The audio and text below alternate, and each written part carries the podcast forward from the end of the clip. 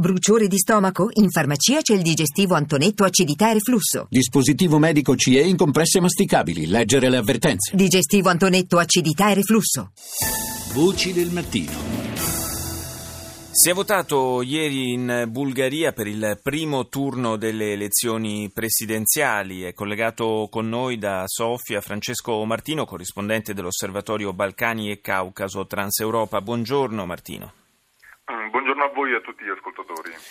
Siamo ancora in attesa dei risultati ufficiali, ma ci sono le proiezioni che già ci dicono che, si andrà, che si andrà certamente a un ballottaggio. Sono in testa eh, il candidato del Partito Socialista bulgaro, la formazione di opposizione Rumen Radev, eh, che ha un vantaggio almeno stando alle proiezioni di circa tre punti rispetto alla candidata del Partito Conservatore, la Zaceva. Dunque eh, una situazione comunque ancora, ancora fluida eh, nella quale va eh, forse sottolineato anche il eh, dato relativo all'affluenza alle urne, che era molto atteso viste le nuove norme introdotte proprio in occasione di queste elezioni.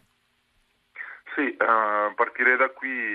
L'intenzione era quella di portare i bulgari al voto con l'introduzione eh, del voto obbligatorio, eh, i risultati ci sono stati, si è registrata un'affluenza intorno al 57% che per la Bulgaria negli ultimi anni è sicuramente un dato confortante. Eh, andando invece ai risultati politici di queste elezioni, eh, il ballottaggio era previsto, eh, quello che non era previsto era l'ordine d'arrivo al primo turno. I sondaggi davano per favorita la candidata del governo, l'attuale presidente del Parlamento, Tsetska Zaceva, che invece è arrivata seconda, eh, dietro appunto il candidato socialista Radev. Questo uh, porterà a una nuova fase di instabilità e probabilmente crisi politica in Bulgaria, perché il, uh, il premier bulgaro uh, Boyko Borisov eh, per rafforzare la candidatura della Zaceva, che è considerata piuttosto poco eh, efficace, poco carismatica, aveva detto che si sarebbe dimesso nel caso in cui la Zaceva non fosse arrivata prima al primo turno.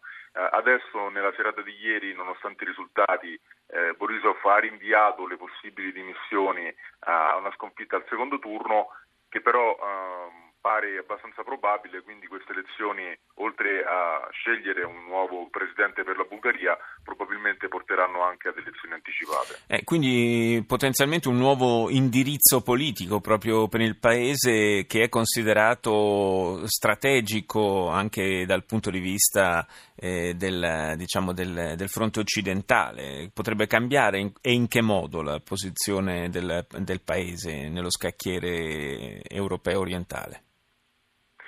Innanzitutto bisogna appunto aspettare i risultati del secondo turno, tenendo presente che per Costituzione eh, il Presidente negli ultimi tre mesi del suo mandato non può sciogliere il Parlamento, quindi eh, la possibile crisi politica comunque eh, si trascinerebbe per alcuni mesi prima di essere risolta. Detto questo, molti osservatori hanno in qualche modo sottolineato le differenze tra la Zaceva e, Rumer, e, Ru, eh, e Radev eh, per quanto riguarda il posizionamento della Bulgaria all'interno di quello che è diciamo, il, il, lo scontro eh, crescente tra Russia e Unione Europea. Io direi che fondamentalmente entrambi i candidati eh, non hanno alcuna intenzione né le possibilità eh, di eh, spostare la Bulgaria più di tanto da questo punto di vista. Certo il candidato socialista, anche per una tradizione politica bulgara, ha sempre mostrato un'attenzione maggiore, una vicinanza maggiore alle posizioni anche della Russia in questa parte d'Europa, ma io eh, non vedo la possibilità di veri cambiamenti strategici importanti. Martino, tornerei per un secondo sulla, sulla questione della legge eh, anti, as, eh, anti-astensionismo, perché è vero che è aumentato il eh, è aumentata l'affluenza alle urne rispetto alle, alle, ultime elezioni, però è anche vero che il 57%, considerando che questa legge prevede addirittura la possibilità di perdere il diritto eh, di voto se non si va a votare per due volte consecutivamente, insomma l'impatto è stato relativamente forte. Sì, eh, innanzitutto c'è da specificare che la perdita del voto in realtà eh, è molto meno, come posso dire, impattante di quanto possa sembra, sembrare perché eh, dopo due volte che non si va a votare si viene cancellati dalle liste elettorali, ma chiunque venga cancellato può fare richiesta di essere riscritto, quindi eh, non è appunto mm. così, così, impattante. Quindi, insomma, eh, detto questo... No, dicevo uno spauracchio relativo, insomma. Sì, uno spauracchio relativo.